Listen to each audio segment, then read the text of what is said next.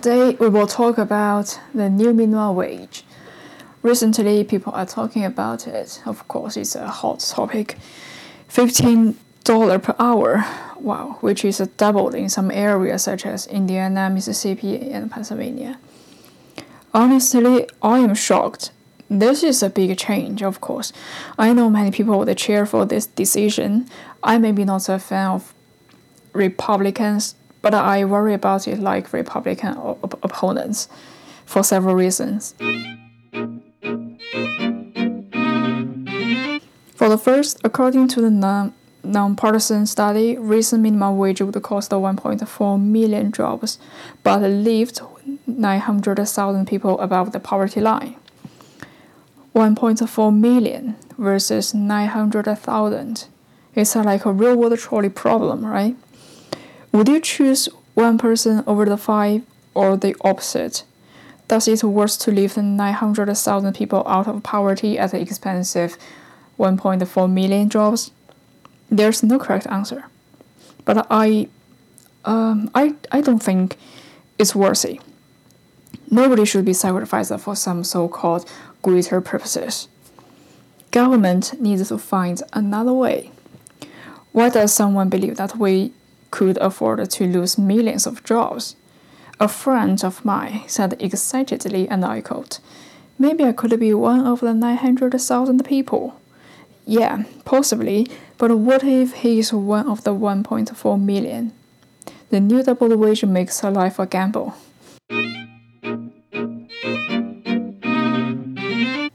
Secondly, small companies that are suffering from global pandemic probably will go bankruptcy because they cannot afford the, new minimum wage. If we look around our neighborhood, our local businesses, bankrupt small companies such as restaurants and groceries are countless, and more of them stay in the edge of cliff. At this point, from the perspective of small companies, federal minimum wage is kicking them off the cliff.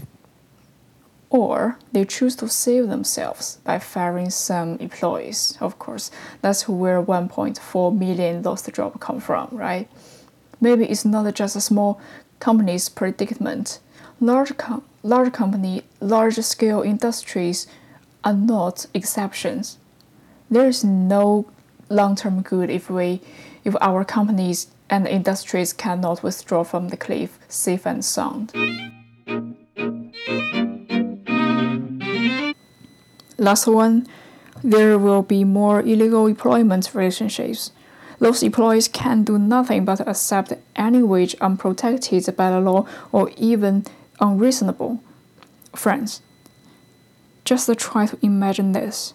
A diligent guy was just fired by his boss because the boss could not afford $15 per hour of every worker.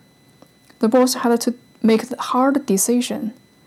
The guy maybe had family to support, maybe he needs to pay his college tuition, or he wants to pursue his music dream.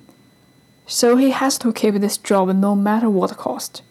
Under this circumstance, he would accept any wage, probably much lower than $15 per hour, even lower than the old one, or any conditions the boss offering. Of course, this employment is off record, under the table. In other words, his job is not protected by law. Social welfare guarantees their physiological needs, the very basic Maslow's hierarchy of needs.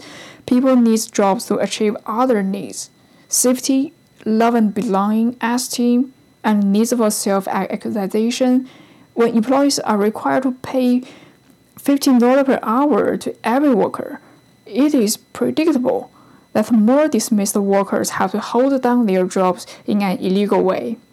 Compared with raising the minimum wage, creating more job opportunity is a more essential is- issue to, to strive for.